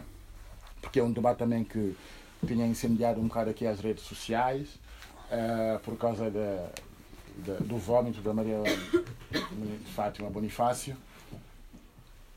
E na altura nós fomos criticados, eu pessoalmente, muita gente me criticou, dizendo que uh, o facto de eu ter dito que nós íamos apresentar a caixa contra a Maria uh, contra, contra a Bonifácio era... era enfim, pronto, era inoperante, era desviar uh, a luta política para, para o espaço uh, judicial e que isso era prejudicial à própria luta contra o racismo e era mais ou menos judicializar um bocado o, o confronto político.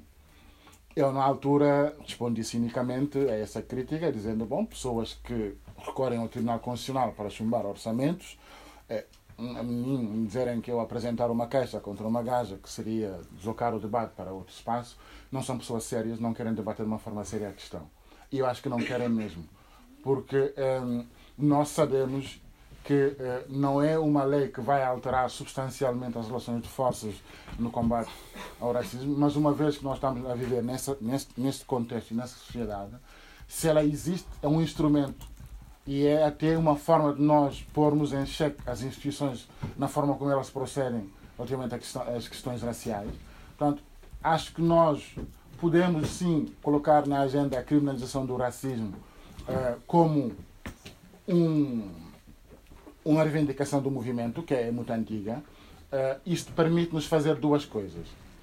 Primeiro, permitir que as pessoas que são vítimas do racismo tenham mais aragem, digamos assim, e mais disponibilidade em poder apresentar a queixa, porque tendo alguma esperança, mesmo nós não tendo toda a esperança, de que sim, é possível fazer, almejarem por alguma justiça relativamente a práticas de racismo. Isso não vai resolver do todo, evidentemente. Eu acho que para haver uma grande eh, medida antirracista era preciso começar pelo início. Ou seja, no sistema educativo, acho que devia haver uma reforma curricular, dos conteúdos curriculares, não é? Do, dos livros de história e, e das outras matérias, para nós termos uma educação antirracista de facto. Não é? E depois tinha, tinha que haver um compromisso dos partidos políticos de esquerda em terem programas antirracistas, não são agendas, programas. Não é? Significa o quê? Que em sede orçamental, quando, nesse momento, por exemplo, em sede de especialidade, eh, proporem medidas concretas, orçamentadas, não é? Possam ter incidência direta na vida das pessoas racializadas. Isso sim seria uma forma de começarem a fazer, para além depois do combate e, e, do, e, da, e da confrontação ideológica.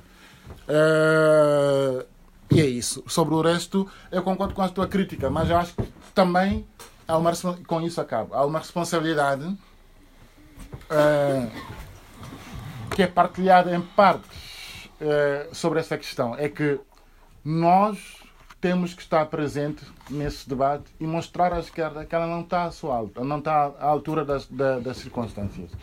E temos-lo feito, temos-lo feito. Eu acho que era importante também que houvesse alguma disponibilidade da própria esquerda em dialogar com outras correntes de pensamento, não é? Uh, que existem nos movimentos de pessoas racializadas, em que há uma, uma relutância, há uma resistência enorme da esquerda em fazer essa, essa disputa. E claro que o, o que aconteceu no sábado resulta de um percurso já muito longo. O quinze de setembro foi muito importante, tinha a ver com o, o caso da Alfragide, e foi um marco, evidentemente, que foi crescendo, né? Agora, o silenciamento, nós vimos o que aconteceu. Não há nenhuma cobertura decente da última manifestação de, de sábado, o que também é muito revelador, e isso pode-se ligar um bocado àquilo que eu usei, disse logo no início.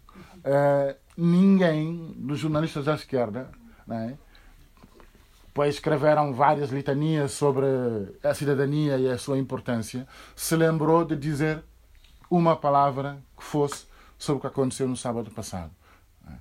E isso é revelador, não é, do país que nós somos e de que tipo de pessoas e de que aliados é que nós dispomos para fazer o combate antirracista. Eu vou só responder a algumas questões muito pontuais. Um, talvez começasse pela, pela questão que foi colocada, no fundo, de como é que os acontecimentos de há cerca de um ano têm uma sequência que é, no fundo, o processo de criminalização, judicialização, e que está em curso uh, uh, com pessoas acusadas de, de motim. Um, justamente isso é, em parte, também, creio eu, o efeito da extraordinária dificuldade que houve de inscrever aquele acontecimento como um acontecimento político. Uh, e, e, e nós sabemos que quando há um acontecimento de protesto que de alguma forma perturba o que se convencionou chamar de ordem pública, uh, uh, uh, uh, uh, o reconhecimento dessa, de, dessa perturbação como uma questão política é o que de alguma maneira permite-nos subtraí-la muitas vezes à esfera judicial, no fundo. E o que de alguma maneira tem acontecido sempre aos sujeitos racializados quando intervêm no espaço Uh, no espaço público, na esfera pública, é uma tentativa de reenvio das suas ações para uma esfera que é a esfera de legalidade e ilegalidade, e nunca uma politização disso mesmo. E desse ponto de vista, se quisermos, uh, há evidentemente um, uh, há um, há um campo aberto uh, para a criminalização e a repressão e a intervenção da polícia, do processo e do tribunal, a partir do momento em que o acontecimento não é político. Não é tratado, não é inscrito como um acontecimento político na cultura, digamos assim, pública dominante. E, e, e, essa, e essa é a dificuldade com que, com que, com que se encontra, por vezes, o um movimento antirracista nas expressões que tem tido, com que se encontraram outros movimentos sociais barra protestos populares ao longo, ao longo da história, que é, no fundo, a partir do momento em que sejam reconhecidos como sujeitos políticos, Há, há necessariamente uma menor capacidade de atuação repressiva uh, uh, por parte do sistema judicial, ou pelo menos é, ela é mais problematizada, não é? E, portanto, acho que sim, acho que, no fundo, uh, estou de acordo. Ou seja, a história desta manifestação continua, digamos. É como se, é como se o debate pelo uh, uh, reconhecimento do cariz político, digamos assim, daquele acontecimento estivesse em curso. Uh, e, e, e, e não há nenhum motivo para que esqueçamos a sequência, digamos assim, e os processos tribunais que estão em curso. Um, em relação à questão da liberdade de expressão, eu acho que o problema principal uh, neste momento é que, no fundo, num debate uh, no espaço público institucional, no espaço mediático dominante, num debate em torno da questão do chamado politicamente correto ou politicamente incorreto, uh, basicamente a tendência é para que as pessoas de esquerda se comportem, se comportem defensivamente. E, no fundo, o receio é sempre o de não tomarem partido na medida em que uh, o tomar partido pode ser, uh, poderia ser identificado como Uh, lá está a esquerda censória, etc, etcétera, não é? E, e esta postura defensivista, se quisermos, no fundo, é a postura com que, em regra, nos temos comportado. Digamos, eu chamava-lhe prudência, não é? Há bocado, na minha primeira intervenção, com que nos temos comportado em relação àquilo que poderíamos chamar a ascensão das extremas-direitas, não é? Ou seja, se de facto não formos uh, efusivamente antirracistas, o racismo não aumentará. Se de facto não formos efusivamente antifascistas, o fascismo não crescerá, não é? E é, Reparem, eu não estou a eliminar por completo o problema de uma certa consciência estratégica, tática, na forma como nos relacionamos com determinados sujeitos, projetos, atores políticos, como, por exemplo, recentemente o caso da emergência do André Ventura. Não estou a dizer que, não, que nos devemos, digamos assim, abstrair de pensar politicamente como confrontá-lo, não é isso? Mas parece-me que dar por garantido que a receita melhor é Uh, não dar motivos para ele se zangar connosco é discutível, digamos assim, no mínimo. Que não é uma estratégia completamente nova, ou seja, o caso francês é desse ponto de vista exemplar. O que é que aconteceu no caso francês? Bom, foi sistematicamente a tentativa de alguém um pouco menos à direita que o senhor Le Pen fazer uma política igual à que o senhor Le Pen fazia, mais coisa, menos coisa, para que não fosse o senhor Le Pen a fazê-la. Como se o problema fosse os fascistas e os racistas, mais do que o fascismo ou o racismo, ou, digamos assim.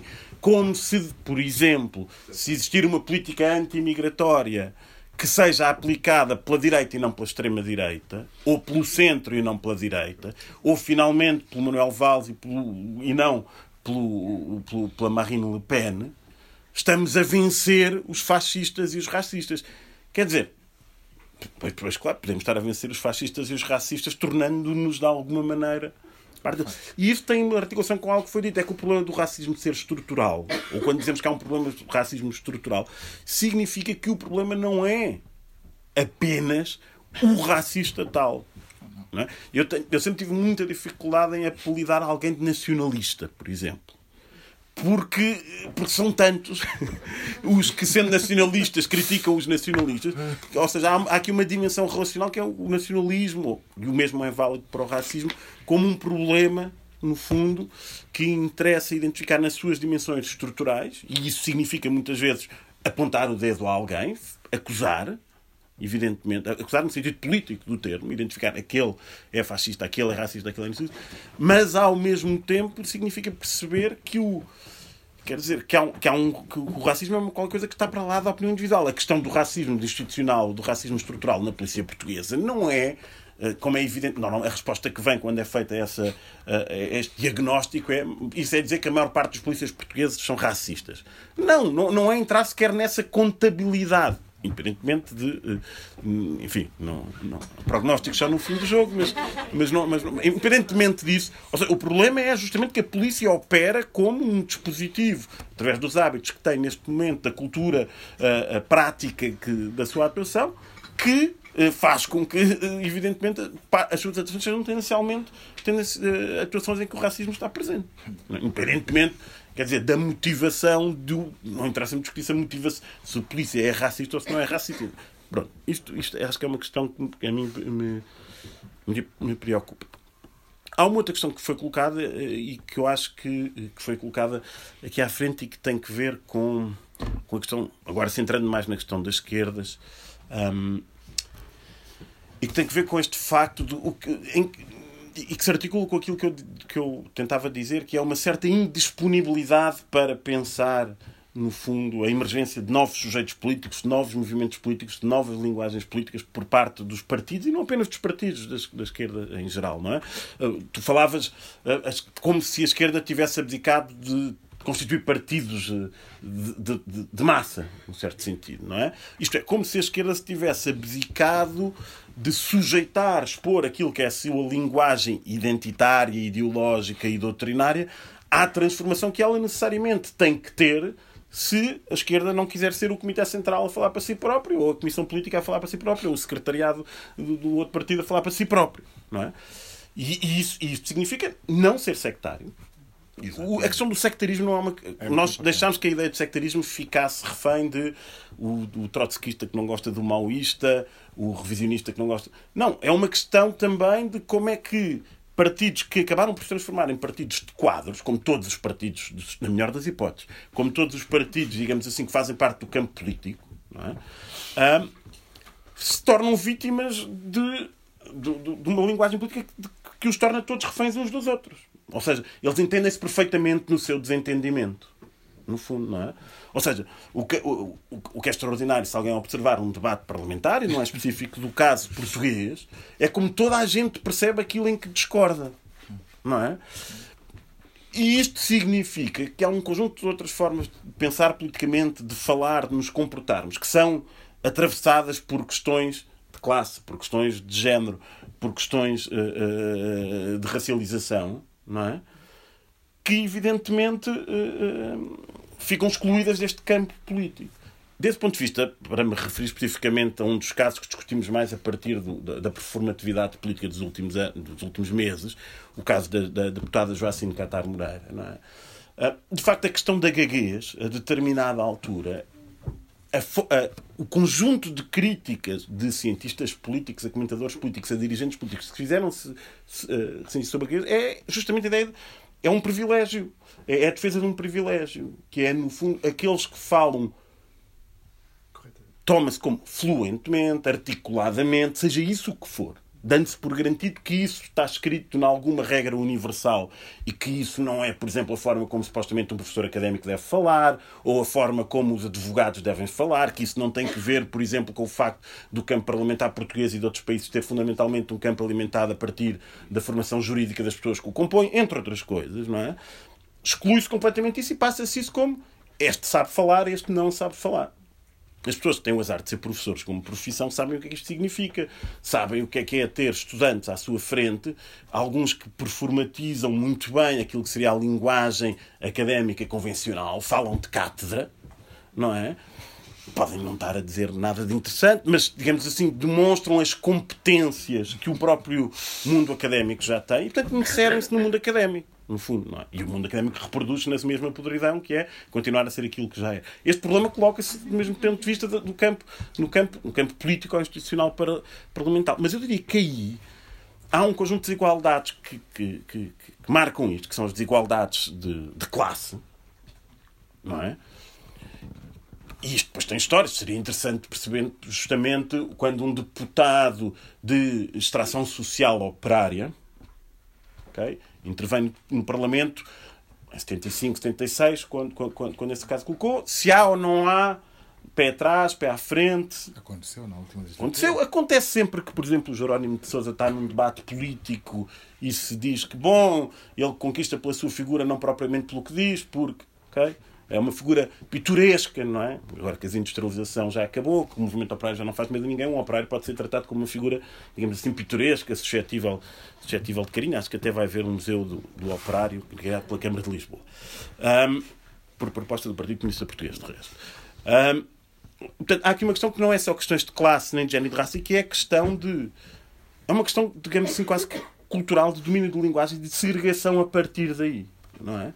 Daquilo que seria as competências políticas de quem fala bem e de quem fala mal. Isso é clivado por tudo isso, por classe, por racialização, por género, mas é em si mesmo um problema. É em si mesmo um, um problema, não é? Ah, ah, então, acho que isso... Só termino com a questão em relação à questão das, das cotas. Ah, e dos, quer dizer, o Mamadou, eu concordo basicamente com o essencial que ele colocou, um, e eu até tenho por formação intelectual em última instância, ou política, um, como de resto o Mamadou também, que creio que tem, uma certa, uh, um certo pé atrás a recorrermos a instrumentos de produção de saber estatal, estatísticas, censos, um, quase como uma, uma espécie de impulso libertário em relação, em, em, em relação a isso. Uh, e, portanto, até começo por, por dizer isto. Mas, dito isto, quer dizer, é evidente que, não, que, que o motivo pelo qual se coloca um conjunto de obstáculos à introdução de determinadas questões nos censos tem que ver com o conteúdo das questões em si mesmo. Porque os censos perguntam, determinando, qual é o género da pessoa, qual era a religião... Uh, e visam, com isso, reconhecer uma realidade que presumem, como só estão a reconhecer, que não a constroem, mas, como é evidente, todo este trabalho de reconhecimento é um trabalho que nos induz a identificarmos assim o assado. Okay? E, portanto, uh, isso acontece... Noutra... Vamos lá ver uma coisa. Uh, criam-se partidos com identidades de classe, partidos de classe para acabar, uh, para acabar com as classes. E nós percebemos a contradição. Percebemos no sentido, estou de acordo, ou seja, estou, estou, de, estou, estou de acordo com o que é que aqui está em causa, no fundo, não é? E desse ponto de vista retoma o artigo que, que, que, que um conjunto de pessoas então publicámos no Público, que era essa pretensão de, a partir de, uma, de um conflito concreto, local, em torno de uma questão de classe, em torno de uma questão de género, em torno de uma questão de racismo, almejar-se aquilo que podemos chamar uma política universal, isso pode ser feito a partir das questões de classe, como a partir da questão do antirracismo. Quer dizer, a, a, a luta, não é? Os exemplos que poderíamos dar seriam vários, a, a luta para acabar com a categoria de raça enquanto uma categoria uh, utilizada ideologicamente no sentido em que ela foi, que é apoiando uma política racista, não é? Quer dizer, foi uma luta travada pelo movimento antirracista, desde os movimentos anticoloniais, ou pelo antirracismo enquanto grande movimento, desde a luta contra o apartheid, a luta dos movimentos anticoloniais. E, portanto, uh, e, ou seja, há uma espécie de... durante de, uh, há um conjunto de pessoas que estão sempre contra o politicamente correto e contra o policiamento da linguagem, mas, de repente, a introdução de uma categoria... É, de repente reconhecem todo o poder que a linguagem pode ter e, portanto, se utilizamos uma categoria racial, estamos inevitavelmente a produzir um mundo racista para todo sempre, não é? Ah, isso nós percebemos que há... Quer dizer, e, e perante uma resistência tão pouco... Uh, perante, quer dizer, quando isto vem de um... É, eu, eu vi pessoas que posicionaram-se contra as cotas que são pessoas que se posicionaram contra a existência de censos, no fundo. Contra a existência de, de um Estado que... intervana muito. Eu percebo isso. Ou seja, isso é absolutamente consentâneo. Okay? Agora, quando se naturaliza um conjunto de intervenções que o Estado faz do ponto de vista do reconhecimento da estratificação social, da divisão de género, da criação de nós como próprios como sujeitos individuais, nós não nascemos sujeitos individuais, somos obrigados, não é? Ainda não nascemos, mas somos, somos obrigados a dar um nome próprio, que depois nos dá um nome próprio. Somos obrigados a isso, não é? Não é, não é nada natural. Tudo isso é naturalizado. De repente, a questão, do raci... do... A questão da introdução das cotas parece... Com uma lista de nomes autorizada. Claro. Também é importante que se diga. Tem que responder ao género. Pronto, e que tem que responder ao género e tem, que... e tem clivagens de nacionalidade determinadas. É evidente que não há política... Parece-me a mim, não há política de cotas sem haver uma oficialização... da identificação, uma oficialização de procedimentos de identificação racializante, como é evidente, quer dizer, espero que quando, ou seja, eu nos concursos, um concurso para investigador da minha faculdade, ou se tenho que determinar, deve, deve, deve, deve favorecer a igualdade de género, portanto, porque a minha faculdade tem muito poucas mulheres em posição. Não tem muito poucas mulheres, tem muito poucas mulheres em posições de poder, tanto catedráticos, diretores de faculdade, aliás, nunca teve nenhum, uh, nenhuma mulher diretora de faculdade, aí deve levar isso em conta. É porque está por adquirido, desde logo no B I, para além de estar adquirido na nossa mentalidade, que sabemos perfeitamente distinguir o que é que é um homem e o que é que é uma mulher, teríamos eventualmente muitas surpresas uh, uh, se, se levássemos isso a sério, porque a categoria de género é tão construída como outra, não é? Evidentemente que no dia em que se disser tem que haver políticas de cotas no ensino superior, é absolutamente claro no ensino superior que tem que haver. Basta não terem, basta estar numa universidade para perceber, para perceber, para perceber isso, estar dentro de uma sala de aulas, que, que isso é, que é importante. Isso, isso depende da existência de categorias com um conjunto de políticas cautelares, que de resto o caso brasileiro ensina muito bem, entre a autoidentificação, a heteroidentificação a ser construídas, que é possível. Claro que são políticas que têm limitações. Pois, claro que sim. Quer dizer, identificar o nível de rendimento de uma pessoa e a partir de determinar a política fiscal, que ela paga isto ou aquilo, que é uma coisa com muitas consequências materiais para a vida de todos nós, também todos sabemos. Há fuga aos impostos, há pessoas que declaram, que não declaram, portanto há um conjunto de nuances. Agora, parece-me que o processo, sobretudo então a partir do momento em que há um movimento que o defende, que é um movimento, quer dizer, desse ponto de vista, não é?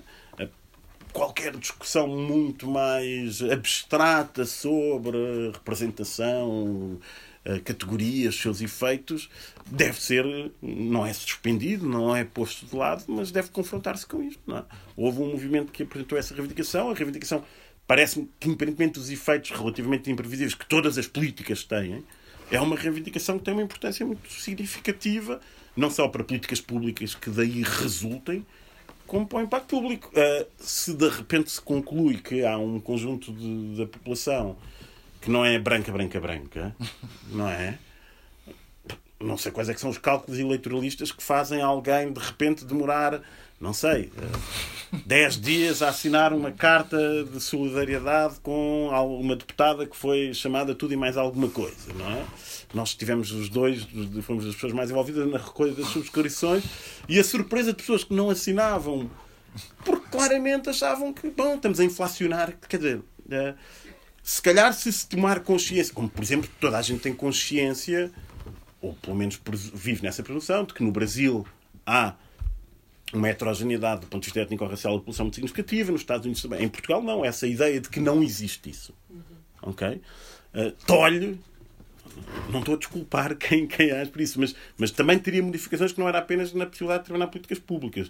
Uh, criava também um espaço do ponto de vista, além, de, além do sentimento de identificação dos próprios coletivos. Terminei. Bom, terminamos então. Muito obrigado ao Zé e ao Mamadou. Muito obrigado a todas e a todos por terem vindo. E...